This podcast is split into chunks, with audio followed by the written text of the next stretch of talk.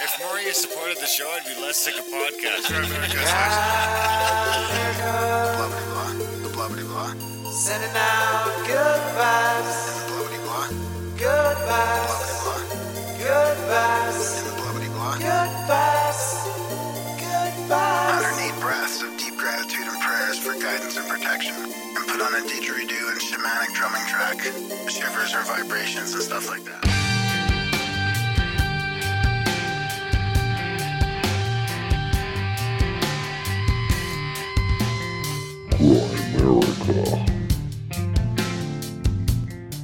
Especially in China, like they're gene- they're fucking with the genetics and making human animal human hybrids. If people are doing, I mean, I'm pretty sure they're doing that. I don't think that's that's like a rumor. I think that's got to be true. I-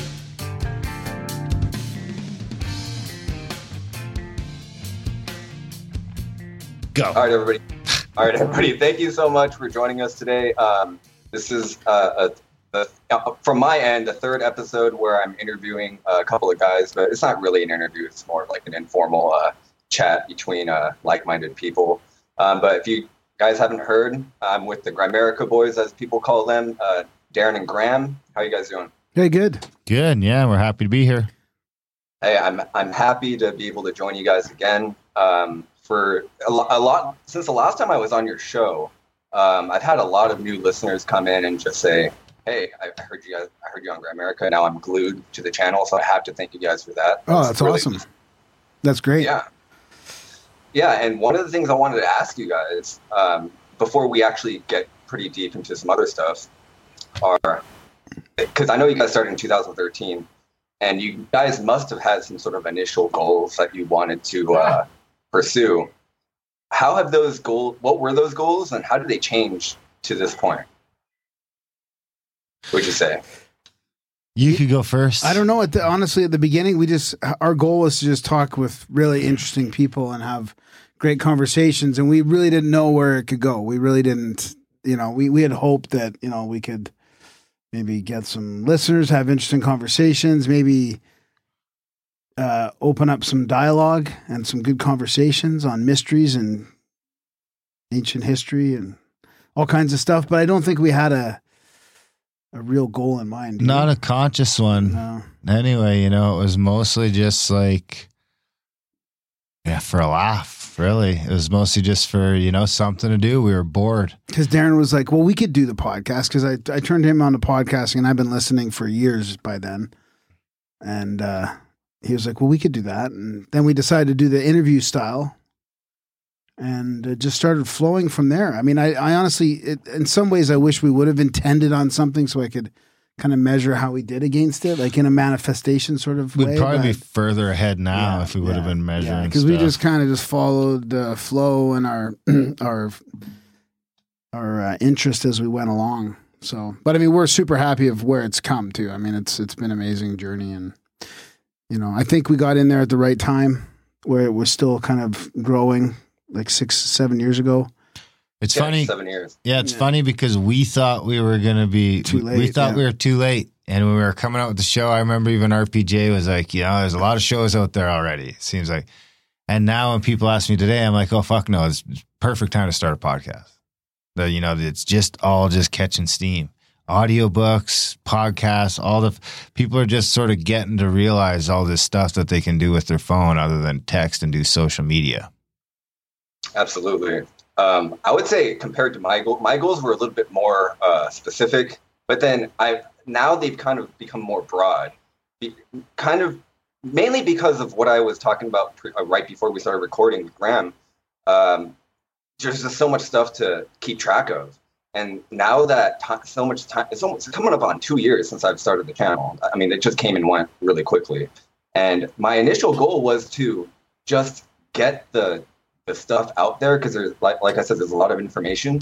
But what really inspired me to start the channel, and I swear this is the last thing I'm going to say about myself before we actually go into the other stuff, um, was I would read the same article with just people in my life, and we would come away with different opinions. and then when I would ask them about that opinion, they would have misinterpreted the data. That like their reading comprehension was just subpar.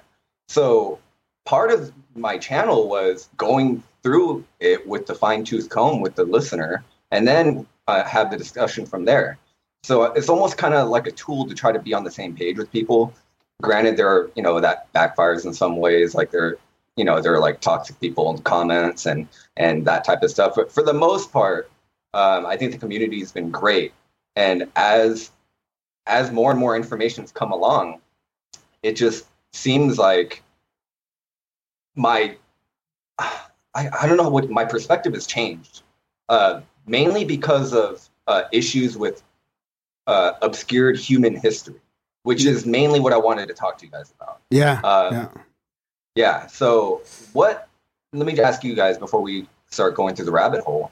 Um, up to date, what's your current model of history? Like, let's just go back um, from recorded history to now. Do you think most of it is bullshit? Do you think some of it is based in truth? Do you think there's some sort of hijacking that went on where the the what's taught in schools is completely different from this obscured history? What do you guys think? I know that's a huge question, but Yeah, it is a huge question, and it's it's a question that I, I can never seem to answer because every every time I talk to a new guest or learn a little bit more, it completely changes. You know, I'm reading this book called Genesis Six Conspiracy right now, and it's bringing in a deeper understanding for me of the Nephilim and and the secret societies that sort of the bloodlines that go all the way back to like you know Cain and and um, uh, Enoch and and then Hermes is in there, kind of. So it's ah, man, it's a tough tough one because I I used to like the kind of the alien inter, intervention kind of theory, but part of me flip flops back and forth between this whole thing is is just a false narrative on purpose, and part of me thinks that it's just a um, um, people not really purposely pulling the wool over eyes, but just it's just incompetence kind of people stuck in their Yeah. little narrow silos, and it's just been incompetence in the the way the scientific machine is moving that it can't be it can't be turned quick enough. And there's a bunch of people like yourself that are putting all this stuff out there that changes slowly but surely changes the paradigm of how old, like you know, like Bruce Fenton stuff that goes back to like eight eight hundred thousand years. Like, is that more accurate? But even the mainstream sci- scientists are saying that it's back to like three or four hundred years now. So everything keeps shifting further back and further back, but it doesn't really move the ship yet. So I, I kind of tend to think right now that it's just incompetence, and of course there's some there's some aspect of the elite sort of secret society that keep a lot of this occult stuff to themselves, and that ties into our history. Like when I was watching your videos yesterday, and I was thinking about like the stuff on Doggerland and all, like this stuff should be talked about all the time, and nobody's talking about it. It- or at least you know in our in our pop culture right now because it's like they don't want us to go back and see that there used to be a land bridge between the UK and and mainland Europe, you know, and and the ice sheet came down. They don't even want to address those kind of things because it seems like that'll just open up a can of worms. So I think it's a bit of a bit of that, like obfuscation now because they don't want to go back and change history to more of a truthful thing and incompetence moving up towards where we are today with people just looking in their silos and before people could like yourself look at all these different um d- like that's one of our favorite guests is these people that come on that can put all pull all the different science together more of like in a generalist way and put together a picture that we've Yes. never been able to see before because we haven't had access to it all. I don't yeah, know. like kind of a, like cross-examining all the data out Yeah. there and trying to come Yeah. up with a different, uh, like a higher. I call it a higher resolution photo. Yeah. Basically. Like right now, it's pretty fuzzy, but Yeah. every passing month and month, it gets a little bit clearer. Yeah. Because the archaeologist isn't doing it, the anthropologist isn't doing it, the geologist isn't doing it. They're all looking at their own thing, and it's Exactly. telling you put it all together. It's telling us there's a different, way different picture. Yeah, we can see it happening now too. Like, and obviously all over parts of different uh, types of hi- world history, but specifically in North and South America, like the peopling of the Americas. Uh, if you ask somebody like 10 years ago, like someone in academia, they there there'd be no question that they would say, yeah, Clovis was first. There was nobody living in North America beyond uh, the, like beyond the the ice the, the end of the last ice age. So that's like 13,000 years ago. Before then, it was just nobody.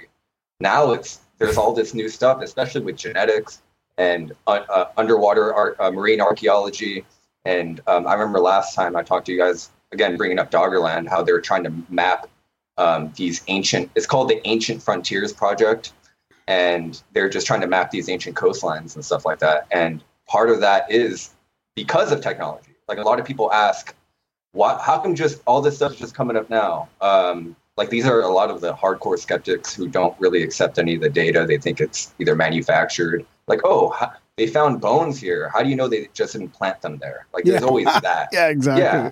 Like, and I, I guess they had, from a hardcore skeptic's perspective, if I put myself in their shoes, I guess that makes sense if you want to prove through all the evidence. But then you also have to, that's when you have to start cross examining stuff. Like, genetics is a great one. It's a really hard science that you could reproduce, basically. Like, it's, it's, it's basically, you can't poo poo that evidence because it's hard. It's there. It's been examined. There, the people have written papers on it. It's not something like, uh, like history or or Anthropology. archaeo- yeah, yeah. yeah, anthropology where it's malleable. You can Yeah. kind of warp the data to Yeah. make it fit your perspective. Yeah, Yeah. but with genetics, you can't do that. That's a good point, and that's one of the things that's that's makes me think that it's not all on purpose because those things are changing as technology changes and people are finding out. And that's one of the things that seems to be shifting every year or two. There's a new theory about what we're connected to in our past history through genetics. So, what what do you think about that?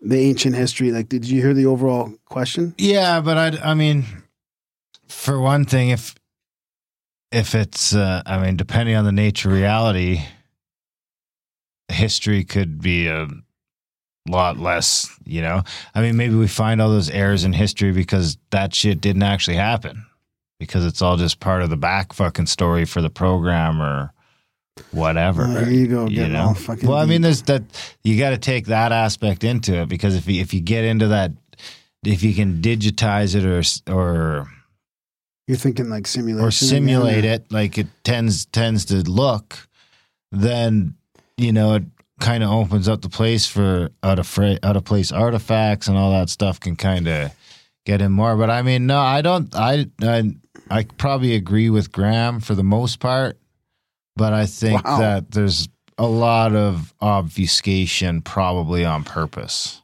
Oh, hundred percent. I- I- I def- No, I'm sorry. Go ahead. Yeah, I think they're like trying to. There's a there's a lot of money and there's a lot there's a lot of control. I think it's a lot easier to control us.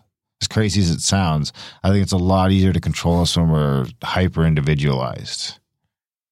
Absolutely. Yeah, there is definitely some sort of agenda dri- driven stuff in regards to that. As far as the simulation and stuff like aliens go, um, I, I don't like to poo poo anything because if there's some sort of evidence there, I'm all ears. I like to put that stuff in my back pocket Yeah. because, especially the simulation, because it's it, logically, it, I mean, there's a lot of, um, like, you have to put yourself in, like, you kind of have to suspend belief in certain parts, right? But I don't think you do like, well, as far as like base reality, well, I, I'm sorry, that came out wrong. until you Um, get to quantum, right? Like as Yeah, soon as you hit quantum level, then the simulation starts making a whole lot of sense. yeah, exactly. And but I feel like that's a door that you don't necessarily have to go through in order to analyze other stuff in other disciplines, right? I mean, it could very well be a simulation. I'm not against it. I don't. I, don't- I'm not a disbeliever. Um, I'm definitely open to it.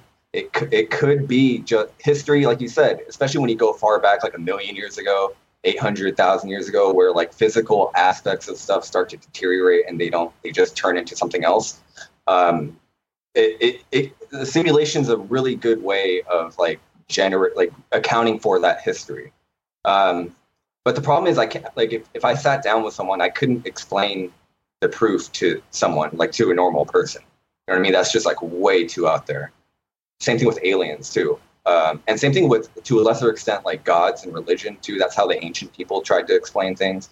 Um, but uh, anyway, uh, speaking of Bruce Fenton, I just kind of want to switch.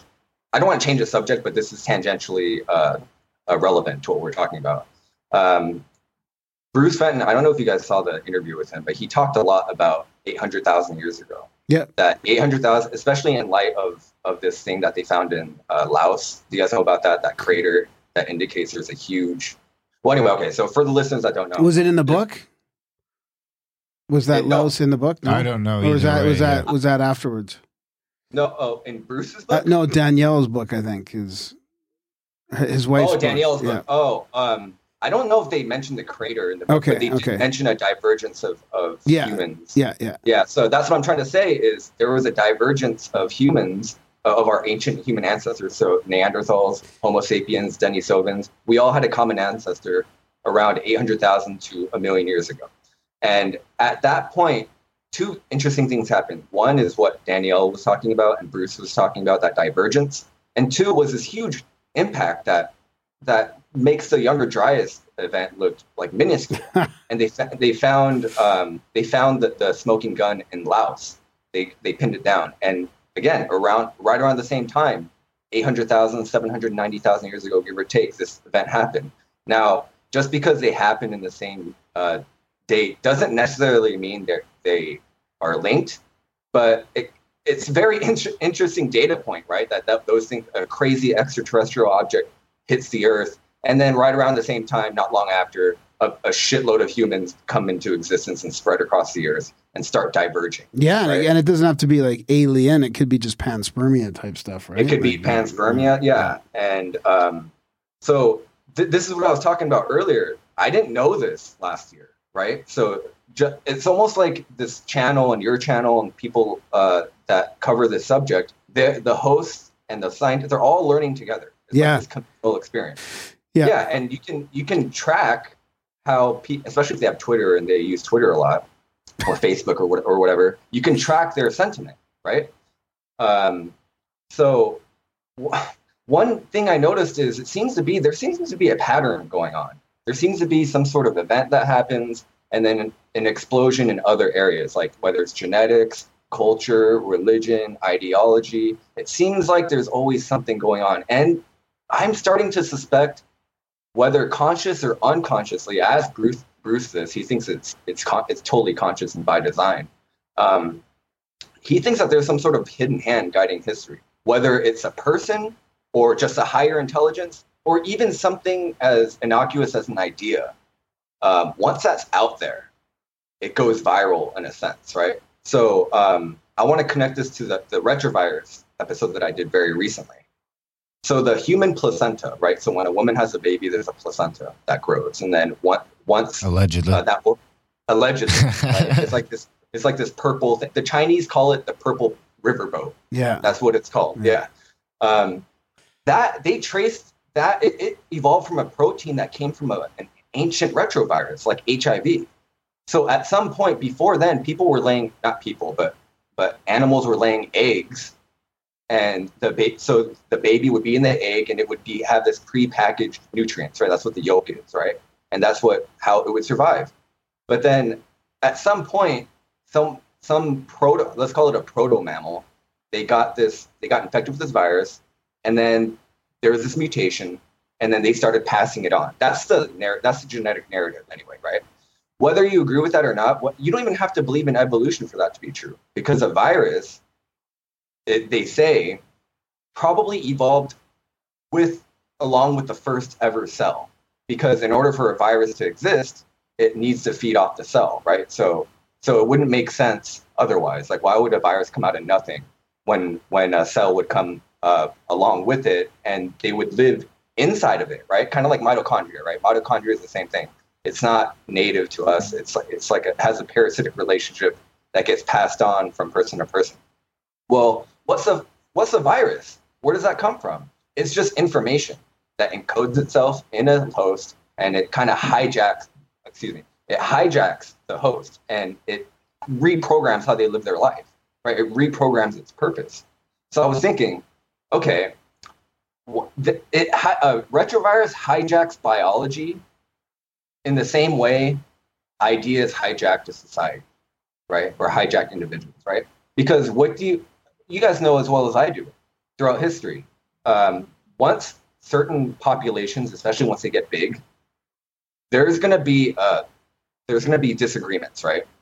So if you infect a population with a, a ideology, especially one that benefits like a select group of people or, or power or whatever, it's in their best interest to kill off anybody else who's not infected by the virus, right?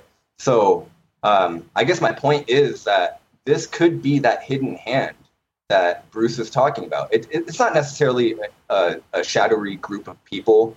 It might be now, but back then, 800, 900,000 years ago, it could have been something like a virus, like something at the at the molecular level that could have been doing this. Now, then I started to think about, and sorry if I start ranting, guys. If you guys want, No, no, no, it's good. Okay. Um, then I started to think about um, like historical narratives, um, why anything would be would have an interest in in, in doing this. Why why would anyone want to uh, treat us as if like we're a petri dish on the earth, right? Especially if you ask a flat earther, like the, the petri dish uh, thing really becomes more of a of a interesting symbol because you know it's supposed to be flat and it's supposed to be like a dome or something, and and the moon's not supposed to be that far. All that stuff. By the way, I'm not a flat earther, but I, I've talked to a lot of them, and we've talked just just about this. Are we getting glimpses of hidden history here and there now since we have the internet? Um, since we have this technology that's evolving. Um, last time I talked to you guys, there's a piece of hidden history that we talked about the Scythians. Remember, we were talking about how these people from the Caucasus came, they, they were they they were able to tame horses. They were the first group of humans allegedly that were able to do that. And then what happened? They had a skill that no one else had, and they exploited it, right? Or they made use of it. However you, you look at it. And what happened? Well, they they basically seeded uh, Western Europe and and every like that part of the world that we know today with their genes, right? The Romans even said so themselves. That's why the that's why we have the word German, right? German people. It can't comes from a germ, like an apple. Like the, the, the Romans saw, like, wow, there's a ton of these people here already. They all have their own culture, completely different from ours. They don't seem to have a strata, stratified society like we do. Um, they and so they just referred to them as something completely different from themselves. And then you guys know the rest of history. They per- instead of coexisting with them, they just persecuted them and exploited them and and uh, did a mass genocide and warred with them for centuries.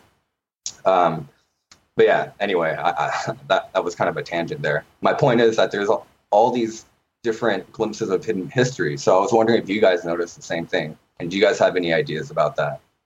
I wonder if we won't be looking back at the Romans and the Greeks in thousands of years and blaming those motherfuckers for getting these governments started. I mean, the Roman, No, the Greeks started it, and the fucking Romans perfected it, and we might never get rid of this shit. So you want to talk about ideas infecting the future? We might humans might have had, we're on a completely different fucking path before we got to this government. And you know the Romans got it in in such a way that we're not. The idea of not having a government is fucking astounding to everybody Yeah, and it's just like you know.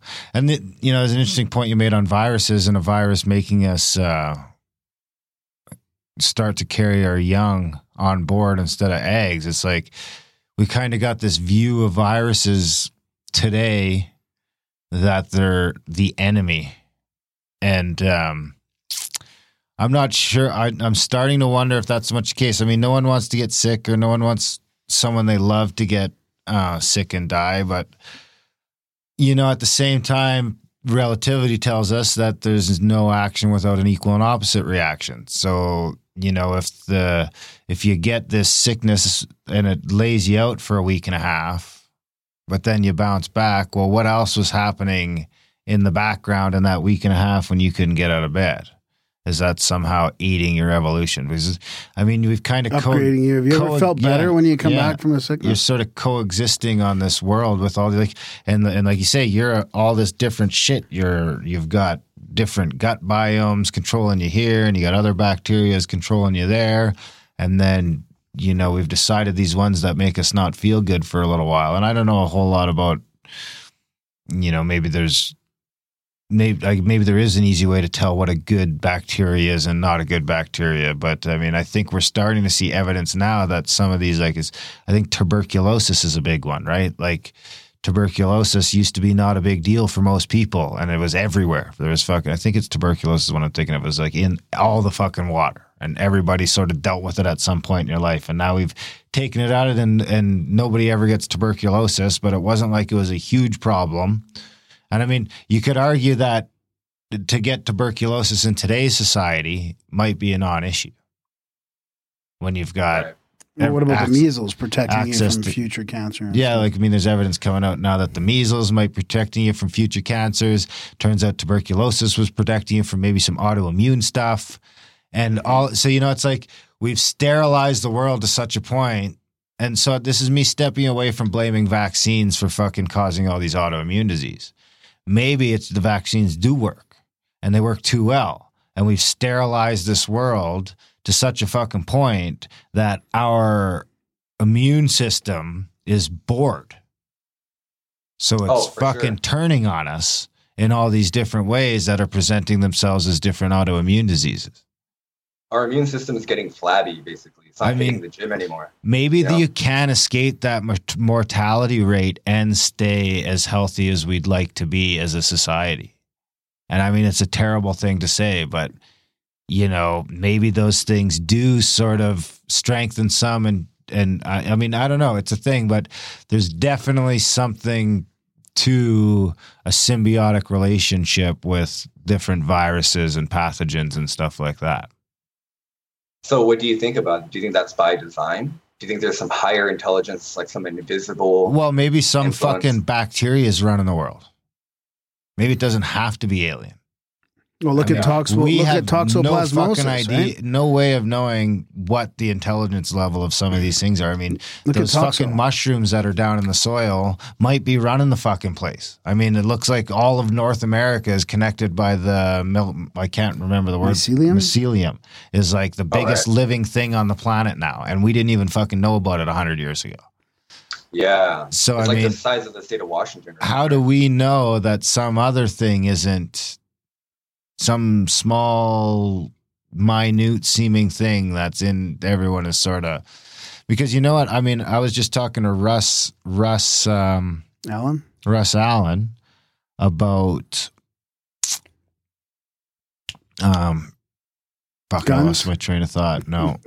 No it's a book he's telling me to read. Gods of eden or something like that. I can't remember exactly what the title of the book is but it's it basically goes back through all of these fucking um wars. Every war in human history. And his comes up with the same thing. There's some he comes up with aliens. But his thing is it seems like someone else is running the show when Oh. it comes to all these wars. Someone's starting these wars and it's like is it just terrible humans that are up to shady shit doing it or or is it something more is it reptilians is Oh it my god, I was thinking this. I mean, stuff. maybe reptilians isn't that he's a reptile. Maybe it's that that that's how it's presented itself over a thousand years of fucking zigging Right. and zagging and confusing and broken telephone and reptilian is really just the ancient word for this fucking bacteria that started coming around or got out of control and you know here we are thinking Exactly. we're thinking we have free will. Yeah, that kind of puts Plato's allegory of the cave in a completely different light, right? Because when I first heard of the allegory of the cave, I just felt like I, I immediately thought about like propaganda and like you know all these man-made type, types of uh, issues that come along with like a controlling government.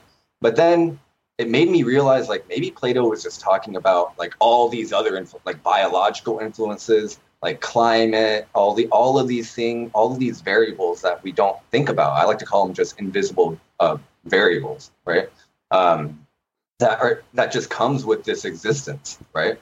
Um, so yeah, that's that's a really interesting uh, thing, Darren. Um, you, you totally took the words right out of my mouth because that reptilian thing, it, it doesn't mean like I don't think it means you have green skin and you look like a like you're in like a bag of flesh or something like that. It's more like a, a It could be just something like toxis, toxoplasmosis, where you have no fucking clue who has it and who doesn't, but it's subtly affecting how you act and react. And yeah. and I Yeah, can't cat- remember. That was a, that was like a tangent from what I was wanted to. What were we talking about? What was the question? like glimpses of glimpses of hidden history like where have you where has it been apparent like last time we talked i, I talked about like uh, the scythians um, and i talked a little bit about doggerland and all that is like obscured history right because that seems like a big deal a Yeah. huge landmass 180000 kilometers like square kilometers i mean you would you would think that Do you think it's possible? historic- You know when I because you know, and I used to think it was possible, but now when I start thinking like ten thousand is a long time. Ten thousand is what five hundred generations, right? Something like that. Yeah. So let's go a hundred thousand. Now you're talking about five thousand fucking generations. I don't think that it's in our abilities to really track a real history. I don't think, you know, it's it's too convoluted by this point. I mean, the closest thing you're going to get is maybe some Randall Carlson noticing. I think geology's a, one good way to look at it. Archaeology is Genetics, probably mostly pseudoscience. Mhm. But I mean, you've got a bunch of different conflicts in there. You got the Mongols taking over all of Europe at one point. Um, it so much history has been lost and erased and rewritten, and history is his story. You know, it's Yeah. whoever fucking won. So if an entire culture gets annihilated, you know, that's gone. And and Oh, and yeah. anyone gets to come up with what the fuck happened before that. So we don't know that everything before like we don't know that everything's not fake. It could all be fucking fake. It could all be bullshit from some fucking guy that had and and now we're getting to the point where where we're pretty sure that there used to be some sort of global society. You know, it's not Yeah. crazy to think that. Most I would say that most people that are fairly up to speed on where we're at these days, it's seen, you know, there's Egyptian shit here and there's this stuff there. It's pretty obvious that there used to be some sort of um Well, look at this. I mean, this was this was Doggerland connected in fi- 5500 BC. Which yeah, was so that means if after you had a the- that global was- society, That was after the Younger Dryas, and it was connected to the UK. Like even then people were convoluting Yeah. stuff. So how did it get to be an old global society? Was it by the point of a gun or was it, you know, how much so and yet the Vikings it could have been super convoluted even before it got erased and then we started again at the younger Dryas. And we've been Well, even what- fucking convoluting it since then. well, yeah. Look at the Vikings in Yeah. Scandinavia. They didn't. They didn't even think there was anything east or west. I mean, I mean, who, though? apparently, right? Well, exactly. Well, the writings. There is, you know, they say there's. but they there's went some all the way to Newfoundland. It- this is like 800. Yeah, I know. This is 800. That's what I'm saying. It's weird because That's a hell of a leap of faith. you know? To just head out to fucking sea. Well, they barely made it to, to the UK. It took them a while to get to the UK. I mean, but what I'm saying is thousands of years before that, not many, only a few, there was a land bridge from Denmark, right? So, but Yeah. uh, I think So- so, We don't know what they thought even. I know. So, like, did they think there's nothing over there? Did they have their own? You know, like I, I just think that it's been cut off, and people have been passing the baton that has become our fucking history. It's been passed to thousands of different cultures over the last hundred thousand years. Uh, but there could also, yeah, that's definitely true. Especially if you have a, a group of people who have like a his, like an unbroken history, like that unbroken game of telephone, essentially. But there are also other possibilities. Like again, what are humans? Humans are intrepid explorers. We have that in us, right? If you get a group of people like the the intervisibility thing, they're gonna island hop, right? They're gonna go across those snowy mountains, right? Yeah. They're gonna find out. There's gonna be some uh, group of guys who are gonna do it. Um, what happens if those guys go discover something crazy and then on the way back they get wiped out by like a, a snowstorm? Like uh, all kinds of variables can happen right? Especially in the ancient world where if you have a, an explorer and he's gone who knows what happened right? Yeah. like or a plague. So what darren was talking about i have a great example of stuff happening where it really happened one way and then it something terrible happens where most of the eyewitnesses most of the people were wiped out by like smallpox or something. And then the history gets rewritten right by by other people who come later. So one good story is um, we got to go back to the time of the conquistadors when the old world met the new world right? So 1492 what happened? Columbus sailed the ocean blue right? So since that happened we uh, the story of Mexico, Central America, South America, and yeah, and North America, all the Americas, um, their world radically changed in a really short amount of time. So, um, in 1541, okay, you guys know the story of El Dorado, right? The, the yeah, city made city of gold. Yeah. So 1541 is only about 15 or or 20 years after the first case of like before smallpox really started to wipe people out. So there was still still traces of pre-Columbian uh, society going on. Now that pre-Columbian society, there have been all kinds of rumors, right? They've been around. They, they're the stragglers from Atlantis, or they had their own civilization that was seeded from pe- uh, people with Denisovan DNA. Like they all lived along the Amazon River. There are all kinds of narratives, right? Well, there is an actual, not just one eyewitness account. There are three detailed eyewitness accounts of those people existing, like this vast empire. So I'm, I'm going to start telling this story. It's a crazy story. It should be a, a movie. So when you say So- pre-Columbian, Pre-Columbian mean pre 1492, like the Oh, yeah, what was okay, going okay, on okay, before the, the white people came. okay, okay, right? Before Columbus came. Yeah. Yeah. So pre-Columbian could be any time. It could be 2,000 years ago. It could be 5,000. That's just what it is, right? Yeah, yeah. Before the West Yeah. uh, came over. So there's this guy named, he's a conquist- conquistador named Francisco Orellana. And then there's this other guy named Gonzalo Pizarro. He's the brother of Francisco Pizarro, who took over Peru with his conquistadors. So these two guys wanted to go find, um, they went to Ecuador and they wanted to find El Dorado because there are all these rumors rampant about oh man there's there's so many resources here there's so much gold there's there's palaces there are people with all kinds of architecture that rivals that of rome right? And we're talking about the amazon amazonia. The area of amazonia is basically the amazon river that flows from uh, from west to east it empties into the atlantic. Um, all that all the area around there right which is now just dense rainforest and stuff like that well um, so they go they go from uh, Ecuador, and then they cross the Andes. This this perilous mountain range, and then they get to the this place called the Coca River. The Coca River is a tributary to the Amazon River. Right. By the time they get there, they only have they have 200 guys to start out. They're already running. They're depleted uh, uh, supplies. There a lot of guys are dying, and so what do they have to do? They have to pillage and and jack these people living along the river. Right.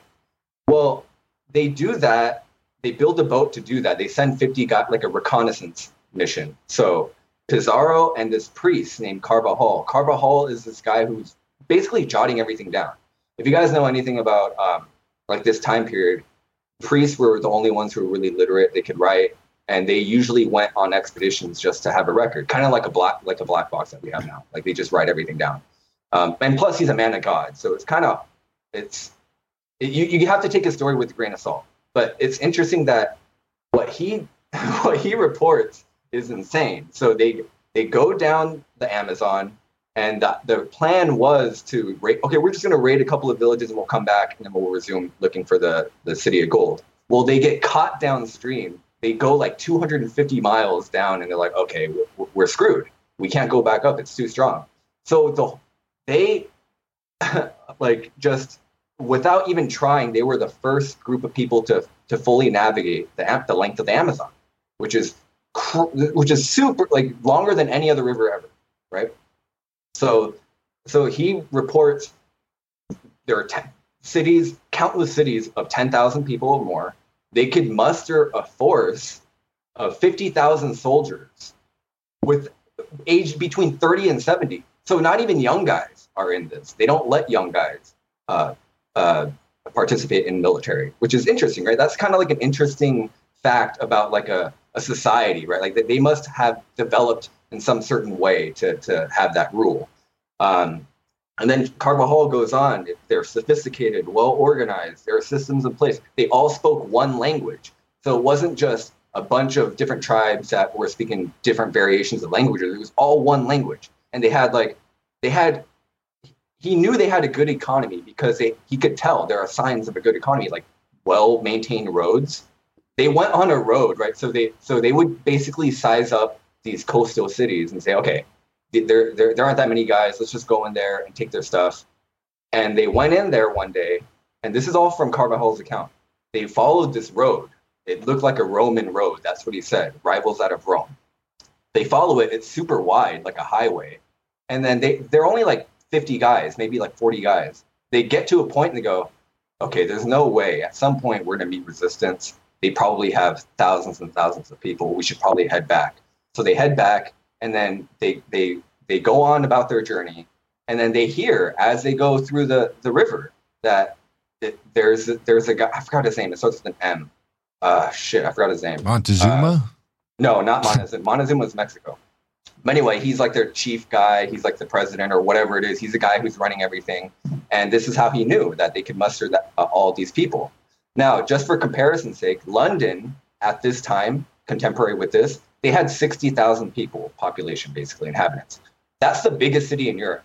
On average, they had like eight, some like cities like Cologne and cities like in France and Spain, 8,000, 10,000 people. It took the city of Toledo in Spain to, until 1850 to get to 13,000 people just for that city. And Toledo is like a, a heart, like a, that's a that's a big city. There, that was just a drop in the bucket for these guys. So anyway, they, they get to they, they finish their journey, um, and then there are two other uh, guys. Uh, there's a Teixeira expedition, and there's another expedition. I forget what the other one is, but they report the same thing, right? They uh, they they report that there's a ton of people. There's there's gold everywhere. We've got to send reinforcements and you know uh, exploit this area. So so that tells me that there is definitely something going on. Now fast forward to the modern day. They've done lidar. T- you guys know what lidar is, Yeah, right? yeah. Yeah. And they f- what do they find? Roads that are described by Carvajal like grid systems, right? Places where people were deliberately planting and harvesting stuff on a large scale, and cons- conservative estimates, like just based on the square footage of what they're uh, growing, they they say, man, they're- the average city is like ten to fifteen thousand people at this time. This flies in the face of everything that we've learned. Um, so what? How come people didn't take his diary? Because again, this is 1541. It took 18 months to get through all this. What happened to his diary? How come it got suppressed? Or maybe it's a fraud. Well, it wasn't until 350 fucking years later that someone pulled it out of a library and was like, "Oh wow, look at this!" And they published it, and it immediately got he got demonized, and then he uh, I forget the guy's name, but he got demonized essentially, and they they, they suppressed it. So again, that goes Canceled. back. It goes Cancel Sorry, go ahead. culture. Canceled. We should republish yeah, that shit. exactly. Audiobook it. Yeah, and then it goes back to what Darren's saying. Like, there's always this force, whoever it is. It happened in this case. It happened to be uh, uh, dog dogmatic archaeologists and and priests. Again, 1895. This is like this is kind of like a golden age in archaeology. It could be as simple as a king that doesn't want to admit that there's a kingdom bigger than his. Yeah, Nah, exactly. man, get rid of that shit. But it, just because that guy exists and just because that guy hijacks the narrative, kind of like a virus, it doesn't deny the truth of what was actually there 350 years earlier. There, it doesn't erase the fact that there were mega cities at this time. It doesn't erase the fact that they had these intricate road systems. And it definitely doesn't erase the fact that these guys had Denisovan DNA that didn't go through the, the uh, Bering Strait. They must have taken a boat across the, the Pacific. Now, that leads you into a whole other can of worms. Now we have not only do we have these three eyewitness accounts that that that validate each other, we have genetic evidence now. We have cultural evidence because if you ask the tribes now, they're they speak in their stories. It speaks of people coming by way of vessel a long time ago from a, a land that was on fire, right? And that uh, assumably, uh, some people say, "Oh, that's Tierra del Fuego. That's why it's called Del Fuego." But really, it could also be Austra- Australasia too, because Australasia was hit by a comet at some point, right? And there they had a mass extinction there too. So I mean, there's all these like data points that if you try to connect the dots, um, you might not get a perfect picture, but there's something there, right? And that's what is important that you notice that there's something that's worth looking further into there Yeah. right? And what's even more interesting, I just thought about this like an hour ago. The, the whole Francisco Orient or the, the conquistadors going to the New World, what what was their motivation? It was greed. It was like an it was like a virus of, of your personality. Like you you're willing to kill all these people to there was like no moral filter there. They just they just went in and, and greed drove them to do all of this stuff. And then what do we have today? We have the legacy of that based that type of thinking, greed driven thinking, um, resource based, uh, um, sca- uh, the the mind mindset of scarcity that's been running the show uh, for since then. Basically, Some That's of that was just the then. propaganda of the day, right? Yeah, yeah. And what's driving all that? You know, you, like if you get really deep into it, maybe they all had. Maybe this group of people had something like toxoplasmosis that got them away from. Hey, instead of living in harmony and and trying to like raise a family and worship God, let's just re- control all the resources and make people do the work for us. That that I- idea could have started with like some sort of malfunctioning of your wiring as a human, right? Does that make sense? Yeah. Like, Yep. yeah. So like now the question, Bruce thinks something stuff along those lines, and I thought this was interesting, was by design, right? Someone deliberately introduced that type, whatever it is, my an ideological virus or a genetic virus, Or it could be archons. I mean, spiritual influence or negative entities. I mean, you know, I was Yeah. thinking about when you mentioned that that book. I was thinking about the other day about a book. I wonder if you look at all the people like Attila the Hun and Hitler and all these people that actually went around to try and and uh, like Alexander the Great. Do they all have? Do they? I wonder if they all have written evidence or or influences of spiritual entities or other others. You Mhm. know, it'd be interesting to know if if they're somewhat possessed, Genghis Khan. or that's who I meant, not Yeah. Attila the Hun. Maybe two, maybe him. Probably too. both. Yeah. Yeah. Okay. And like, so we have this, so with that story of, of the Amazonia, right? We have this ghost population now, right? That we know for sure existed at some point because there are eyewitness accounts. And then there's this other unrelated um, article that I want to get to. Well, it's kind of related. Is the ghost population. Did you guys hear about this? This is very recently. They found a, basically they found an unknown archaic human existed and they found out that it exists in be upwards of 19% of Western African genome. So, and some people they have 19% of this uh, previously unknown hominin uh, was a, was mating with their their people at some point.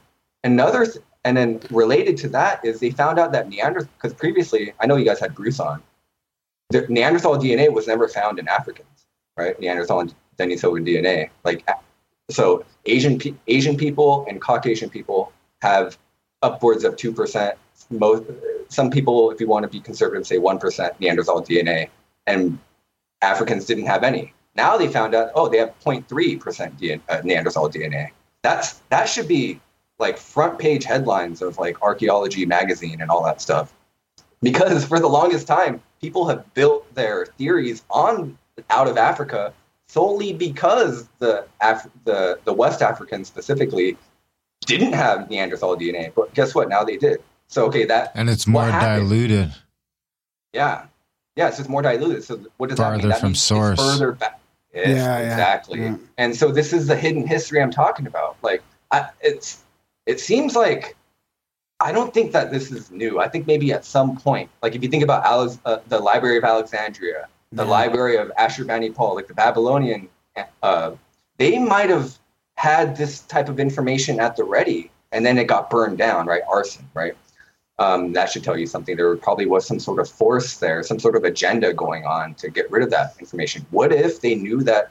What if they knew the patterns of, of history? What if they knew about Neanderthals who came in, except they didn't call them Neanderthals, obviously? Maybe they just called them, you know, what the Romans would call them, like a germ, right? A different type of people. Except the difference is they can mate with us. We all share this chromosome, chromosome two, which is what Bruce calls it. And that basically allows us to interbreed and have viable offspring, right? Even though this person's a Neanderthal, even though this person's a Denisovan, even a Hobbit person, a Hobbit person from Flores could have a baby with with a human. Like I was just going to ask about the hobbits and the giants. Like, you know, there's evident the hobbits for sure are accepted, but I don't know about the giants. I don't know about giants either. Yeah, I'm not sure about I mean, giants. that's So- like that's the hidden the hidden part. It seems. You know what? I wonder if it does it have to be like uh, giants. What do you mean? Well, it's because I was talking to Tasha and she's like, you go see a lion in Africa and it's like twice as big as the fucking lion in the zoo. And uh, same with all these animals we bring in captivity, they're like stunt. And I would argue that all of humankind is in some level of captivity right now. We've built our, our own zoo and put ourselves in it. It's not like a zoo kind of it is. I don't know what it is, but it's like we're docile. We're Hmm. we're highly domesticated. So if you like Yeah. released a bunch of us into the fucking wild, and I mean like straight up wild. Like I, you know, we say we've got some untouched tribes. I don't know how untouched they are, but you know, if you just had like a couple of fucking couple hundred people just roaming the Canadian fucking wilderness for five hundred years or a couple thousand years, what would they? You know, would they start? Would you, would you start to get a foot foot and a half taller, or you know, would you start to get more feral, more wild, more Sasquatchy? Maybe Sasquatch is just a couple of feral humans left out there, and we all look like that. That that point, Darren, that's a very interesting point because you can see that in other things. So here's a great example. Um, a- I don't know which part of China, but then the women there would would practice foot binding, right? Do you guys know what that is? They Yep, intentionally bind their feet so little their feet would tiny, little tiny things. Yeah. Yeah, I have to think that domestication is something like that, except it's in, it's more of like a mindset situation, right? Because how do you tame a wild horse? You have to get it into a certain mindset, right? Same thing with foxes. Foxes they change color once they become domesticated. There's a there's a physical response that that is begot from uh, an ethereal change, right? Like ethereal meaning something that's not directly apparent, right? So in this case, it would be like their mindset, right? So I would have to think that government, modern life, is some sort of mind binding, some sort of ethereal binding that, that a population has. And that's why, again, it becomes more and more compelling. Like, well, I can't, I really can't rationalize how that would happen just randomly. It must, we must, because a, a, a pig doesn't domesticate itself. It, something else has to influence it in order for it to go down that direction, right? Um, another interesting thing about domestication is it's reversible too. So you can get a domesticated pig, send it out into the wild, it'll grow, its skin will thicken, its change, its color will change, and it'll grow hair, it'll grow tusks. So, yeah, that's a real like, good example. Is actually looking at a pig, taking a domestic pig to a wild pig, because you do not want to Yeah. fuck with Like a wild instantly, pig. instantly it changes. Not like instantly. What is this? In Dungeons and Dragons, That. No, no, no. Like that. goes into the bush, just poof, fucking. You can see the horns. No, but I mean, how many ge- how many generations does it take? No, it takes like a couple of years. Is it that same pig though, or different generations? Same, same pig. pig, same pig. Well, that's that's what I meant by instantly. And you're oh, that's what, well. There's a big difference between the same pig in a couple of years and instantly. But Yeah. you're probably part pig, so take that into account. I mean, that's it. It looks like we're mostly pig and monkey.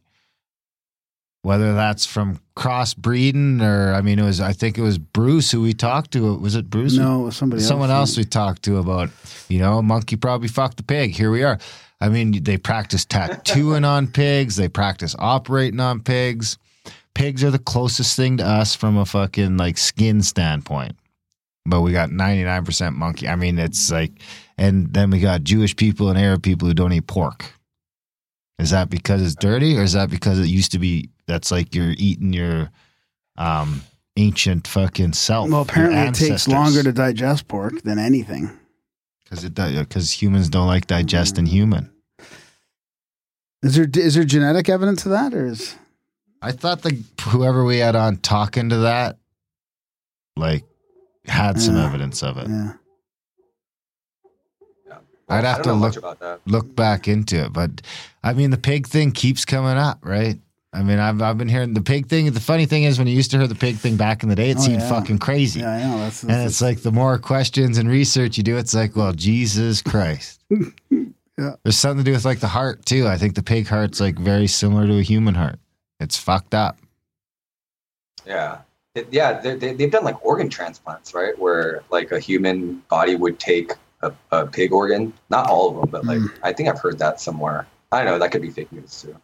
I haven't really looked. We're probably far into that. fucking eight pig hybrids. So get used to it. Well, didn't South Park talk about this? Man bear pig. Remember man bear? Well, you pig? remember like Yeah. I think Seinfeld even had the pig man. Remember Kramer Really? helped him escape. oh, that's hilarious. Oh man, that's interesting. Um, what were we talking about before that? Oh, we're talking about like domestication and stuff. Yeah. Um, Gra- uh, Graham, I actually want to address your. Uh, I know you wanted to ask me about Doggerland. Yeah. Yeah, okay, I so, got uh, it here. I got it here. It was uh, Eugene McCarthy. Grimerica talks hybridization, stabilization, and macroevolution with Eugene McCarthy, PhD. What what episode was that? Wow. 232. Wow. Do you think We- there's like a link Well, between? No, go ahead. Go ahead. I'll, I'll just, it's uh, Eugene McCarthy joined us to chat about his many years of research into hybridization, stabilization. So his theory was that it's hybridization and stabilization has more to do with where we're at than Evolution. evolution. Um, Wow. we talk about the differences between this and Darwinism, like the accumulation of mutations versus genetic process. We get right into hybridization, even possibilities of where humans may have come from, i.e., pigs and monkeys. And there are many, many more examples of how true hybridization works. And of course, we ask about Darren's Wolfen and the Liger. Oh, that's where the Wolfen came out. That's where the Wolfen first came up, and I still think I'm right about the Wolfen. Dolphins came from fucking wolves, man. One way or the other. That worked one way or the other. Because a, a dolphin is a mammal, I would argue that it worked the other way.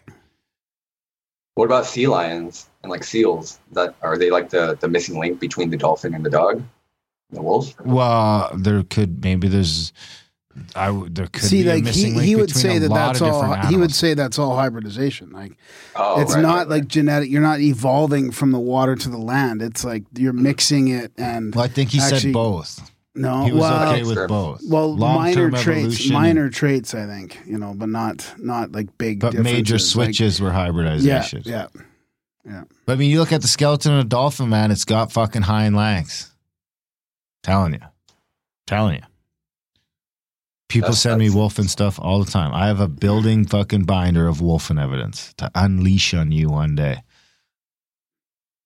But you got to wonder because there's there's only, I think there's only a couple mammals in the, couple mammals in the ocean, right? Whales and dolphins. whales, dolphins, manatees. I think That, sea lions. those are all manatees are just different type of dolphin though really pretty much. Like- so i guess sea lions are like the actual so sea lions i mean by by my idea i would say that you know in a fucking million years from now sea lions will be fully aquatic. They're almost there now. So the sea lions are where the wolves were a million years ago. The wolf wolfins. Hmm. sorry. Interesting. Interesting. And then maybe there were more, but they got wiped out somehow. Right? It could be because I mean, race is probably an evolutionary thing too, right? I mean, honestly, I don't know if you're allowed to say that, but it would seem like the same humans go to different parts of the world, and you spend a bunch of time there, you start to look different in different ways. So I don't think you always need to have like See, I don't know. You- I don't know if I agree your with thing that was because that it- you there, needed to there- have there wasn't enough time for us to do that. I don't think there was enough time for humans to evolve into different races. Doesn't seem applicable, even if it was eight hundred thousand years ago when when the eight hundred thousand years ago would do it for sure. I think it's don't enough think time it's- for sure. No, I don't think so. I don't think it 100%. could make. I don't think it could make a new species, but there's divergence. I mean, there. I mean, three hundred thousand years or three hundred fifty thousand years, depending on who you ask, we diverged with Neanderthals, but yet we could still mate with them. So, is that really evolution, or is that more adaptation? That's on so. That's I guess that's Yeah. what I would say is is that probably race is more adaptation than evolution. But I mean, adaptation Yeah. is really just a fucking a micro of evolution being a macro. Then it's just like one sliver of the ruler. So it's like when you get thirty slivers, then it's evolution, but one sliver is only mm-hmm. adaptation. I mean, we see we can see that now. We can see that in real time. That if you cram different things into different corners, they act fucking differently and uh, slowly start to adapt to their surroundings. Humans are super super adaptable, so I don't think you need you. So it's like you don't need to have things on the way to each other. You can have different versions of the thing because it's gone to different places. Do you think it would ever Like look at a point, dogs. Look at dogs are a perfect fucking example. Look what we can do with dogs just through adapting them through selective breeding and this and that and the other. And I think that kind of naturally takes effect over long terms of time. Like you go to you go to um, Australia and you're stuck in the sun all day, or Africa and it's fucking hot as fuck. So you develop eventually you adapt to such a system that your body doesn't let in as much of the fucking sunlight. It doesn't like I forget what the what's the uh, Pigment? the pigment or whatever that you know. There's something to that because black people can go walk around Africa all day and be okay. And if my Oh, no, redheaded yeah. buddy Dustin goes to Africa for like 20 minutes, he's fucked. Yeah, he'll be pink. Like he honestly, yeah, this dude can't do sun. He he just can't do it. So there's something to that, right? There's they can deal with the temperature better than us. But if he mated with your friend, the black guy's sister, then that would be okay, right? They could have children. Well, that's Right. probably yeah, At what- exactly. At what point does that go away? At what point does the chromosome change where you can't have viable offspring?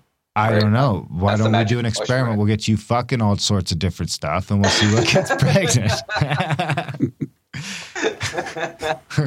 That'd be the number one video on like Pornhub. Pornhub.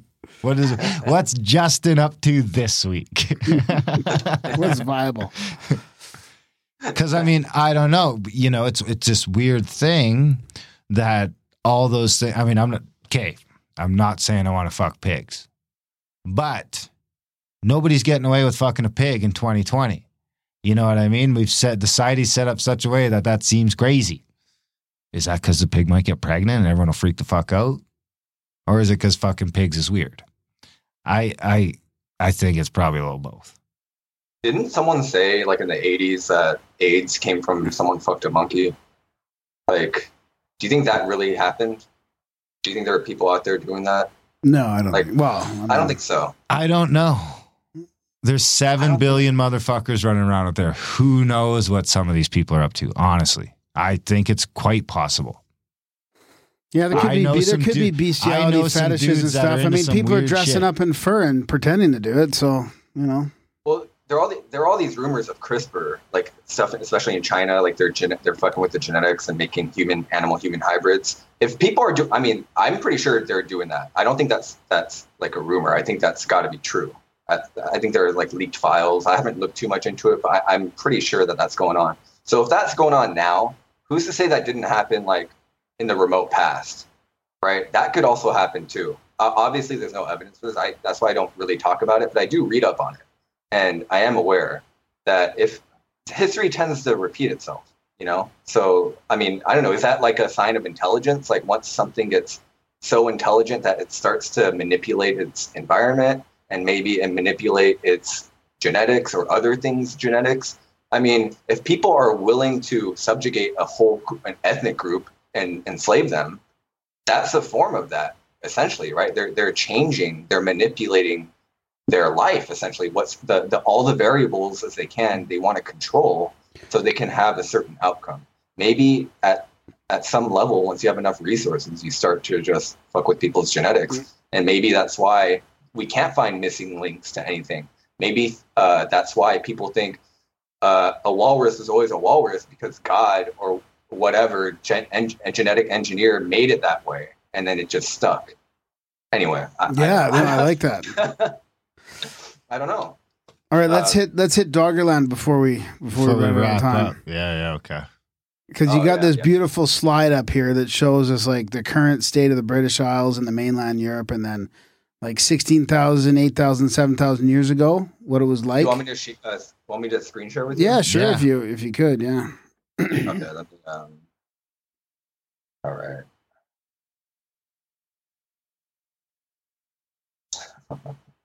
Here we go. Do you guys do you guys see it? Uh, not yet. I think it's coming in right now. Do you guys see? You guys should see it. It's on my screen. You can see like the Isle of Man and Nope, nope. Oh, Oh, there it is. Yeah, it yeah, is. yeah, Yeah, yeah. Oh, the, oh, I, oh, I like that one. Yeah, that's good. Okay, cool, cool. Um, let me zoom in. Oh no, I guess that's fine. Okay, so hopefully the, the viewers can see this. Yeah. Um, Come on, so, Justin. so this is Doggerland here, right? Um, you can kind of see the North Sea and and um, everything's separated now, right? This is more of what the boundaries look like today. Um, so the Netherlands here, there's this city called Monster, Netherlands. That's what it's called. Um, they might pronounce it differently, but I just call it Monster because it's spelled like monster. And they have this contraption, or what you will. It's called the Zand motor, which translates to sand engine, right?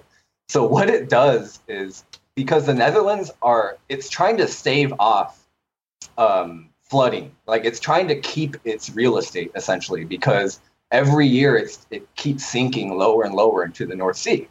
So what what the Zan motor is designed to do is it's designed to dredge up the, the ocean bottom and add it to keep adding it to the beach. So they keep, so they can b- essentially rebuild their beach. Otherwise, it would just all sink into the water.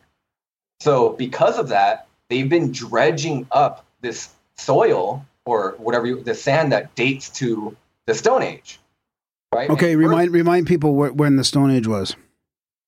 So Stone Age is basically it can it's basically the entire Pleistocene essentially. So the Pleistocene starts like two and a half million years ago up until the Younger Dryas uh, time. So they've dredged up core samples that date back like eight hundred thousand years that where they found human activity.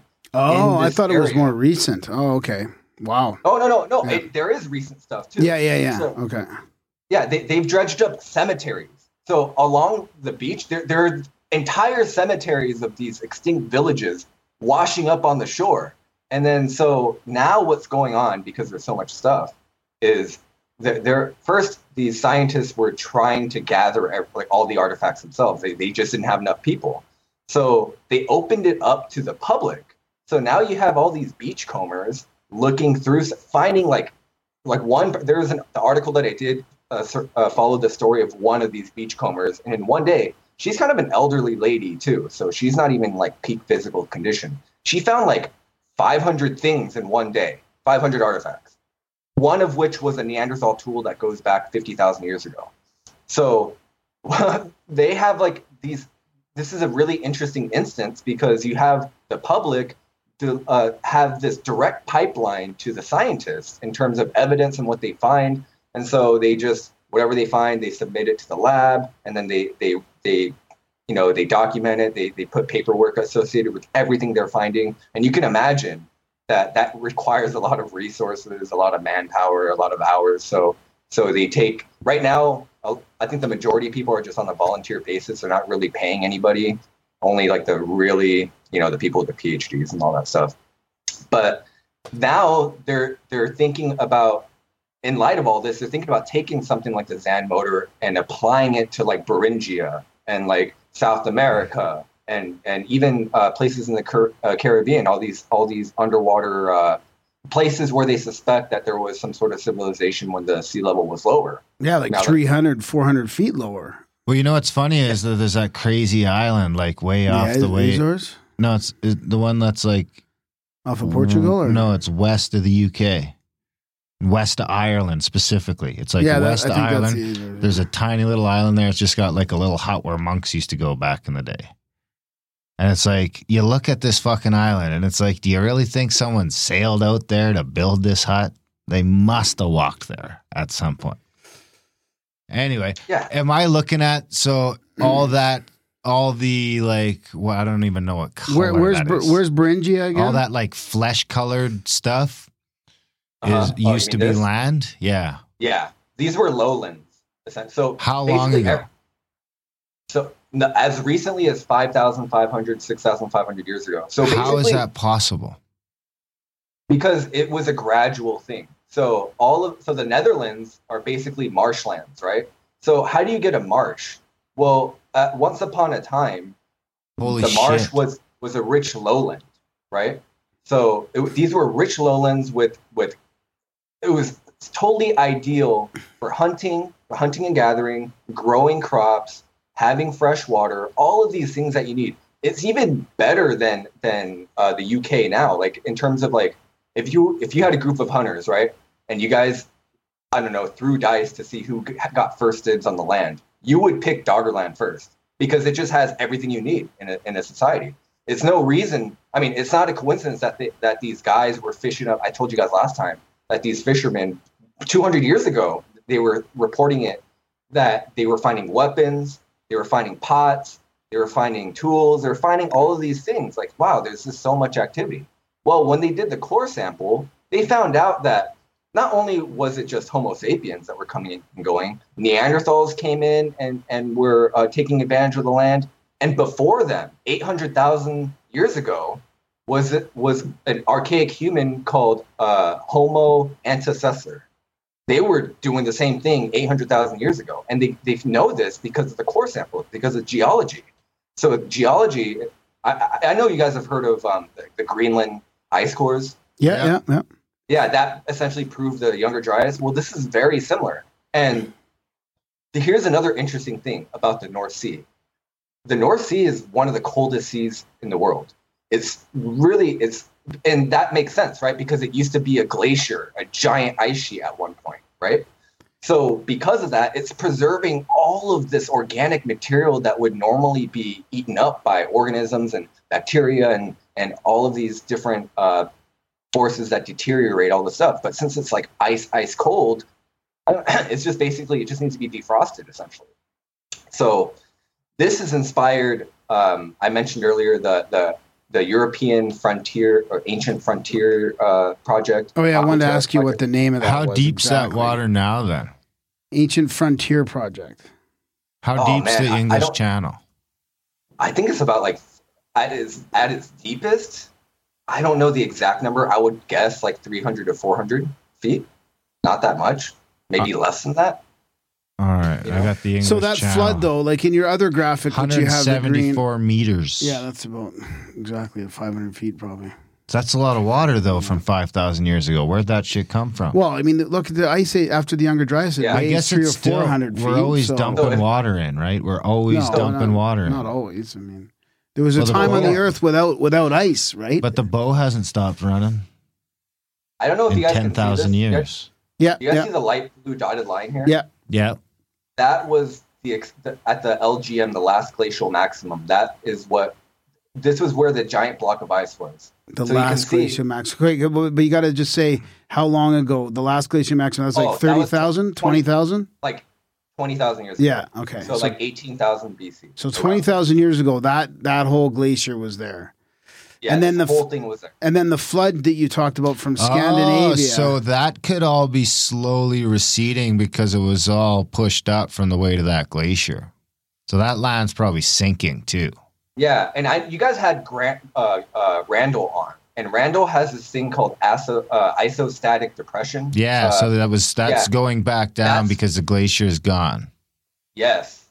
So now it's kind of like doing this long, like it's kind of bouncing up and down a little bit, like at a geological level, because it's still because it just had like in in in, the, in terms of geological timescale, just an instant ago it had this giant heavy block of ice on it. You know, so it's still reeling from that. And the Netherlands is the perfect is a perfect uh, uh, example of the of the effects to this day because the Netherlands probably well if it wasn't for the Zan motor it would be diminishing year by year. Well, it is. They're just like artificially augmenting it. Yeah, exactly. With the bones of the past, literally. So what happened So- with that that other Storegga landslide or whatever that was more like how many thousands of years ago would that be? Like le- after the Younger Dryas, there was something in Scandinavia that that helped this flood as well. Right. So there was a tsunami that came from the direction of Norway. So it's kind of, and that was because there was a, um, a basically huge block of ice just melted and it just washed up. It just emptied into the North Sea because it was at by that point it was already filling up. There was very little le- of the landmass left, and they had um, this. If you guys can see in the middle, you can see Dogger Bank. Yep. excuse me. So there was an island here, essentially, this little thing. And that was, it's kind of like if you look at Easter Island now, you can kind of see that, wow, if you if you drain the ocean a little bit, there's like way more to this landmass. Well, that's what Dogger Bank is. It's like the remnants of Dogger land. So you can, the reason why this is so compelling is because you can see it in all over the world. If it, I recommend anybody listening now, I know Google Earth does like um, they, a lot of people have problems with Google Earth, but there are some telltale signs. If you just look at it from a bird's eye view, a satellite view, you can see like this effect uh, just in the shallow water around islands now. It's very very interesting stuff. So that's why I mentioned. Um, I think Graham, you asked where Beringia is. Yeah, yeah. Beringia, Beringia is where Alaska and Siberia connected. Oh, right. So- Okay, the Bering Strait there. Yeah, they want to they want to put something like the Zan motor there just to put all that speculation to rest, which I think is a great idea, and I think people uh, unanimously would want that to happen. The only people who don't want that to happen, take a guess, just the people who built their theories on the Beringia hypothesis and and people the Clovis first hypothesis and all that stuff. Yeah. But you can't suppress stuff like technology and irrefutable uh, rev- uh, evidence and stuff like that because it's just there are there eventually the truth comes out. Nowadays, especially out. with with uh, nowadays especially yeah they can't just murder everybody who's who's like involved in this because the public's involved now. Like you could take you could take your your son or daughter to to monster amsterdam or monster uh, netherlands and uh, take home a neanderthal bone right? You could do that um, that that's possible now So, is there, do you think Is that that UK still tsunami? sinking? no, no, nothing's What? sinking really. It could netherlands be. is The well, UK, Netherlands- all that whole area could still be fucking sinking. No, Well, it's not. That, that no, no, no. doesn't sink. Yeah, it does So the sink from the because the isostatic depression is gone. But the, these are elevated plateaus and elevated highlands, so it's going to take like another flood for them to really sink like a substantial. amount. So was that was that uh, th- that tsunami? Do you think that was the biblical flood, or did that have something to do with it? Like, was it big I- enough to be? I- was it big enough to affect the Mediterranean all that down at that point? Probably not. I eh? think When was the tsunami? Because you know what? I forget Randall or someone talks about we had someone on the show that was showing us some like it was somewhere in the Caribbean or you know where it was? It was on the on the east coast of Africa that there's like giant drumlins from an impact in the in- Indian Oh, Ocean yeah. like 5,000 Yeah, yeah. years ago. Well, that this was 5500 BC, I think, right? So 7000 years BC or 5500 years ago.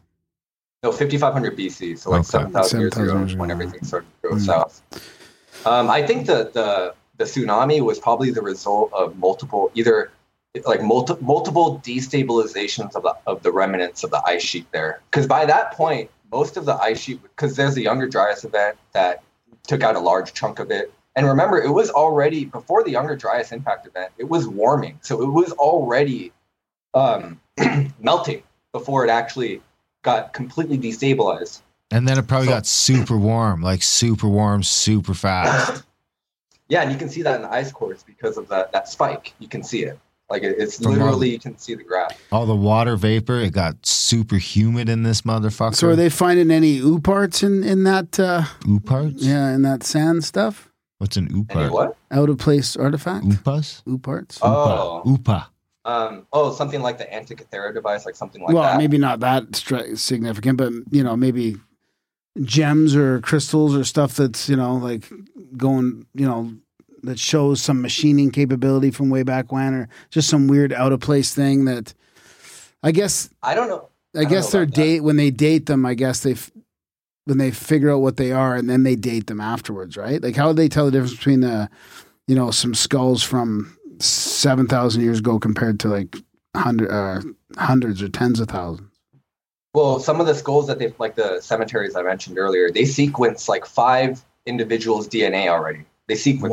it. So yeah, so they um they they they find information that way. They'll use the geological uh, the, the the core samples, the sediment samples again, and use that as a scale and compare it to the artifacts that are washing up on the beach and like which sediment that came from. Because again, with the Zan motor, you can track the levels because you the person operate. Well, I don't think a person's operating it. I think it's just automated at this point.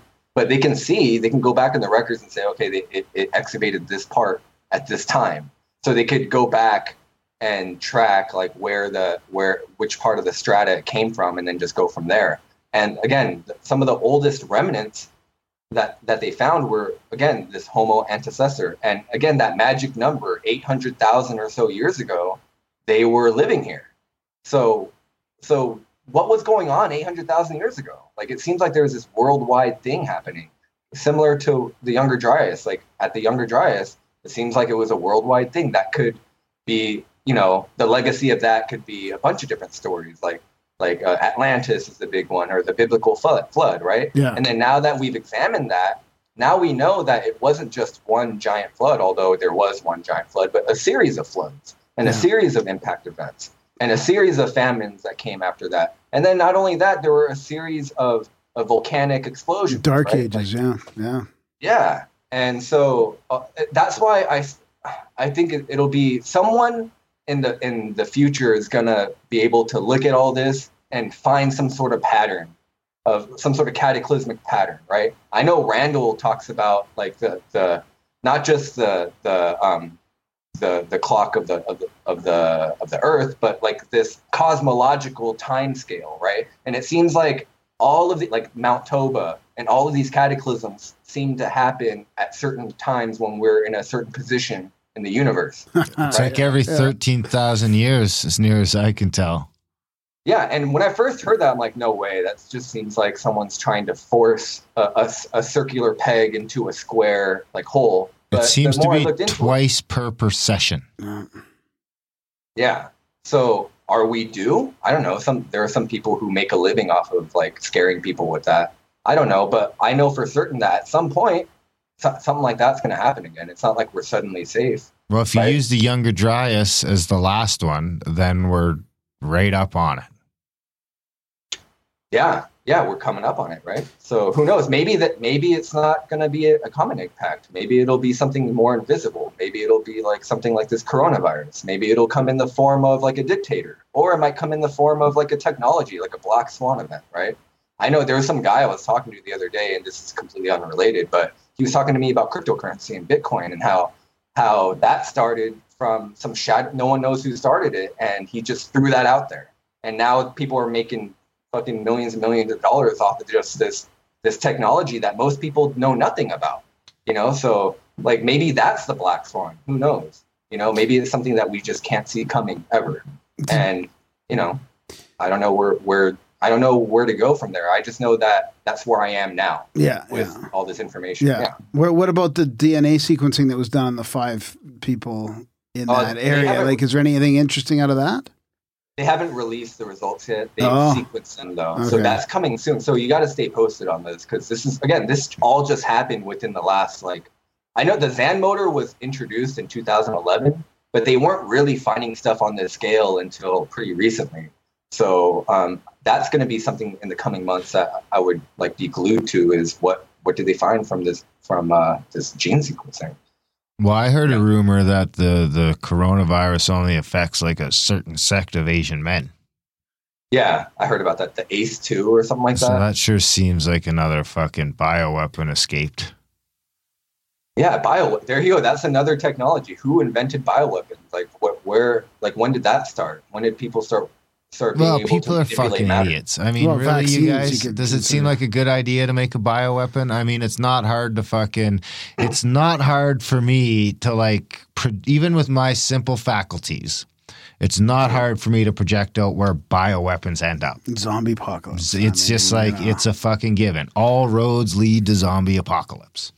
Some roads take longer to get there, but that's where they all end up. Yeah, for sure. Maybe maybe it makes sense to somebody under the influence of some sort of parasite. Again, it The goes back to genetics, right? They're on the spice. They're they're on the the Mexican loco weed. That's what they are, right? Now, don't go bad mouthing the weed. All right, it's the spice, the melange. but yeah and then like and then we can then this leads to all other kinds of subjects right like psychedelics is an obvious subject that you can kind of segue from here and you start to think about okay why does something like a mushroom exist why do psychedelic experiences exist why the, like if you guys have read Terence McKenna um, he talks about novelty being generated or you you could humans are able to tap into novelty once they take high doses of psychedelics what's novelty who's in charge of that? Is that is novelty kind of like a natural resource we find like when you mine for gold? Maybe you mine the your the inner your inner brain for novelty. You know what I mean? For ideas, are ideas something that could be cultivated in mind? Like the list goes on and on, right? And these could all these things I mentioned could be encoded in some sort of scripture somewhere, right? There, it no one really knows because either there's a lack of information or it's being suppressed. And again, it all goes back to being this hijacking, just like a virus, right? Just like a virus hijacks a person. Um, there could be someone who just had a leg up on everybody else. They just got some sort of ideological upgrade, if you want to call it, and they just ran with it. You know, they started to infect others and bend them to their will. I don't know. I I feel like I'm rambling, guys. I don't know. This is like No, really, no, no, no, really it's deep good, it's stuff. this this is great. Yeah, This is a good one. I'm enjoying Yeah, it. yeah. Yeah, I didn't even get to talk to, about the Australian fires. Like they've uncovered, like the the brush fires were burnt. I mean, the brush was burnt away, and they found more ancient stuff that predates the pyramids. I didn't even get to talk about that. Maybe that'll be the next episode. Is that? Do you that have a, shit's do you have a fucked because video it's on in that? the way or- of the high speed rail, so they're just gonna be dynamite dynamiting that shit. I, I saw that. Yeah, I saw that map. so what do you mean by they were burning away the bushes? Oh, so so um, if you Well, it all in burned. Southwest in of those Southwest crazy Vac- fires. Victoria. Yeah, in Southwest Victoria, there's this uh, culture called the Gunditjmara culture, and and they they inhabited this place called Boond Bidge or Bidge Bu- Budge Bim Budge Bim, I, I, yeah Budge Bim, and they have like a national park and everything. And the fires burnt away a lot of the brush at the national park. And one thing that this culture was known for was their aquaculture. So they were basically what that means is they had stone channels that they built that were kind of like traps where they can trap eels and eat them. It was like a, a huge a huge uh, stone complex. Well, before the fires, it was just like this one little like aspect of it, and then the fires burnt away, and they found like twenty like acres or something more of the same thing, and then they dated it. it it's from five thousand five hundred BC Wow. Or 6500 BC. One of those, I'm complaining the numbers, but yeah, around there. And again, like that, pre, the pyramids are 4000 something BC or something like that. Well, they So the mainstream, the mainstream. Mainstream, mainstream, Yeah, right, yeah, yeah. right, right. But but still, like that's an that's an incredible. If you told the the average person, hey, they found that. Did you hear the Australian fires uh, uh, revealed this ancient complex that that's older than the pyramids? That would blow people's minds, like the average person uh, mind. Yeah. And who knows how That much is older? not fucking newsworthy, Justin. That is not newsworthy. Didn't you hear what fucking Donald Trump said this morning? What do Let's let's I get don't know that what he said. dredger. I'm, I'm just Let's saying. let's get that dredger. That's like, what's let's get that dredger out in Whatever Donald Australia Trump and, tweeters Yeah. tweets, that's the news. That would be interesting. Get it out in the in Asia and the Philippines and all that, Indonesia and Australia. Get the dredger out there. I got. I think that that was all something, you know, because that would all been connected too, right from Australia right up into what's there, Hong Kong or whatever the fuck, Oh, like all through the Philippines, Indonesia, Yeah. all those islands. That was probably all fucking lined up or all ab- That's above that's where the Hobbit people day. were. The Yeah. Hobbit people were living there, yeah, Yeah. and Yeah. they were living there as recently as ten thousand years ago. Holy shit! Really? Eh? I didn't know that. Yeah, So that Yeah, to me, it seems like those are the survivors that are fucking running like a motherfucker to high ground as their as their way of life is slowly disappearing because the water's coming and coming and coming and coming. yeah, and it's crazy to think about all the legends that surround that. Like if you if like Bruce talks about all the local legends in Australia, like he's he lives in Australia and he has like he has direct connections to all the chieftains there and stuff. So they tell him the stories and their origin stories are now being corroborated by science. It's really interesting stuff, and I think people who are new to this subject should definitely look into Australia first. Yeah. And that's not to mention like other anomalies that are seemingly unrelated, like the Great Barrier Reef. What the hell is the Great Barrier Reef all about? How come there are no other Great, Great Barrier Reefs? Why is it only there? Or like the, the Amazon rainforest? How come there are all these like such diverse biodiversity there? It seems like there used to be a, a metropolis there that had a, like a giant greenhouse that some sophisticated society was cultivating all these different plants, and then some, and then all the people die, And then it went all have it overgrown. Holy Yeah. shit! Eh? Yeah, and like what? Maybe the Great Barrier Reef was something like that, and then it just went underwater. That's the difference. Well, what's So you're there's all these comparing the Amazon rainforest to my unkept backyard. 'Cause I forget Yeah. to take out the mower for weeks on I gotta watch end, and out. It's fucking growing. There's just thriving civilizations of different kinds of bugs, and then I pull out the mower.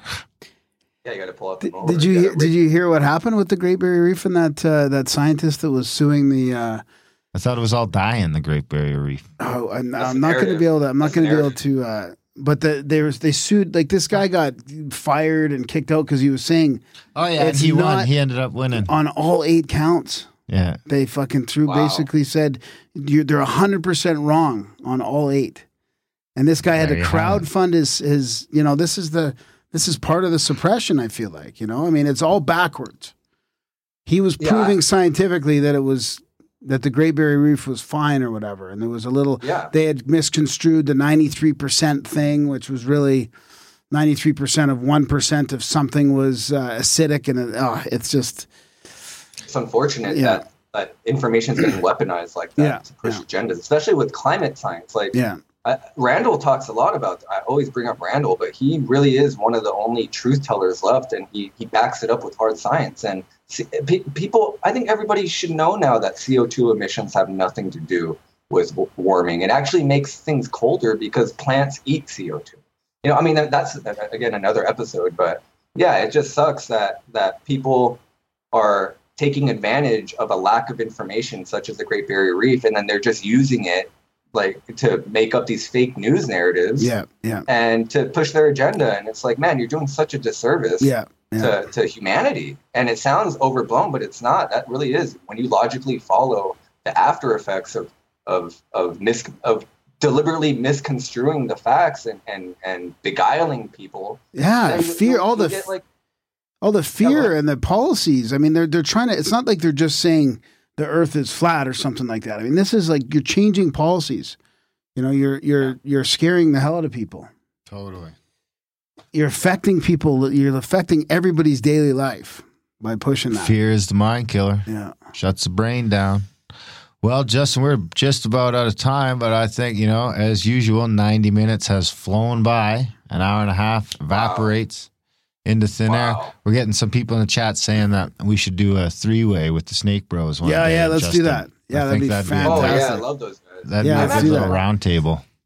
I want to actually go up to Calgary because I'm looking at. Um, I just moved recently. I live in California, but I'm Yeah. looking to move again. Like I'm looking to move to Washington State around there. oh And Communes in there- Washington. Yeah, we're, we're going to so- washington in march 21st there March 21st is a vision quest.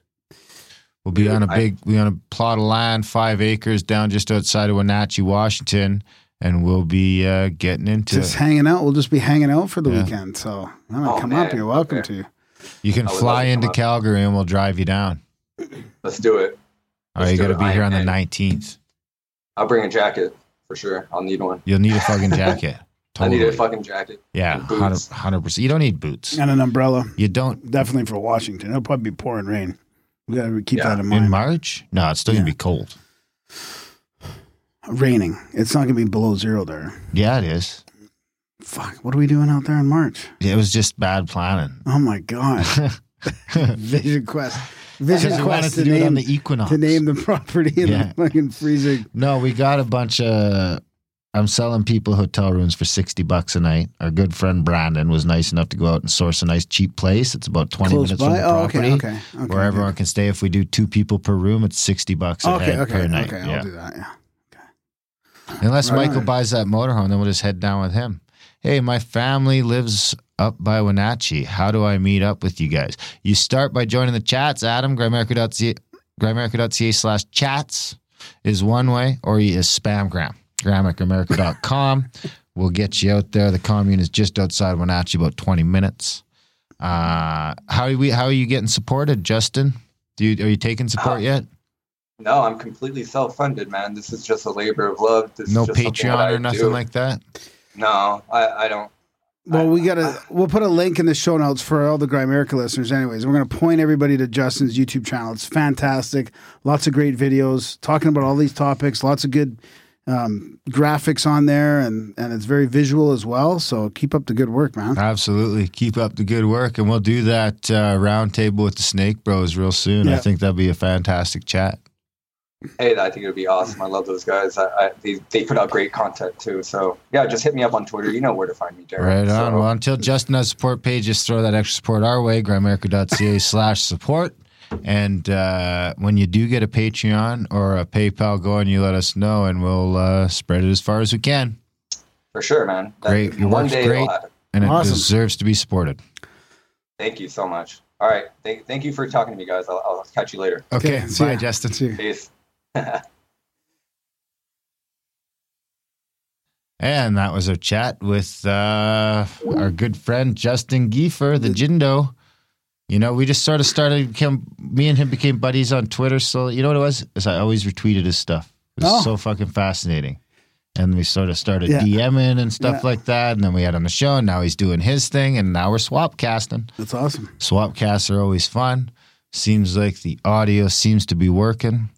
Uh, we do have some stuff to do though, so we're gonna have Yeah. to get out of here. We appreciate you guys tuning in early on a Thursday, and uh, yeah, everyone who didn't tune in live, thanks for listening to the show. Thanks for supporting the show. Grimerica.ca slash support. Stay tuned for some news real soon on some other ways you can support the show. We got some stuff on the back burner we're getting ready to bring out to the light. And uh, contact at the cabins are sold out right now, but stay tuned for new announcements over there. The best way to know about contact at the cabin stuff is to sign up for the newsletter, grimerica.ca slash news. I don't know if that link still works or not, but if you go to the contact page, there's a link there to sign up to the, for the newsletter for sure. The newsletter people are always the first people to find out about these things. So if you, and And the chats, probably. yeah, in the chats too. Yeah, The chats. con- what about the contact? I mean, you could always follow the link well, to the contact. is, like, ca- oh, it's not. usually, usually the rumblings have started already before I, I build the web page. Okay, okay, yeah, and if yeah. I build a new web page, it doesn't notify anybody. Yeah. Whereas if you sign up for the email, you just get a ding one day. Yeah, right. Yeah. Okay.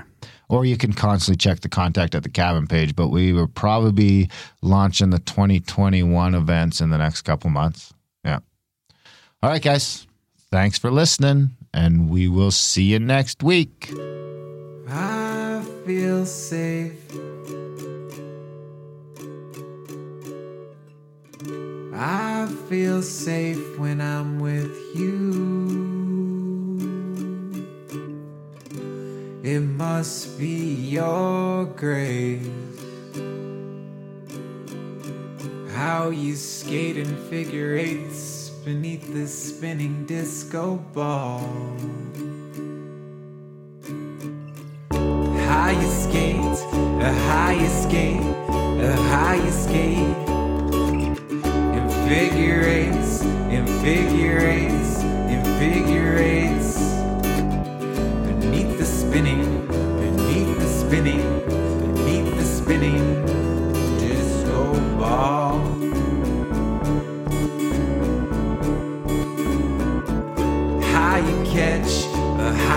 catch, how you catch me when I fall, when I fall, when I fall. And after all, and after all, and after all,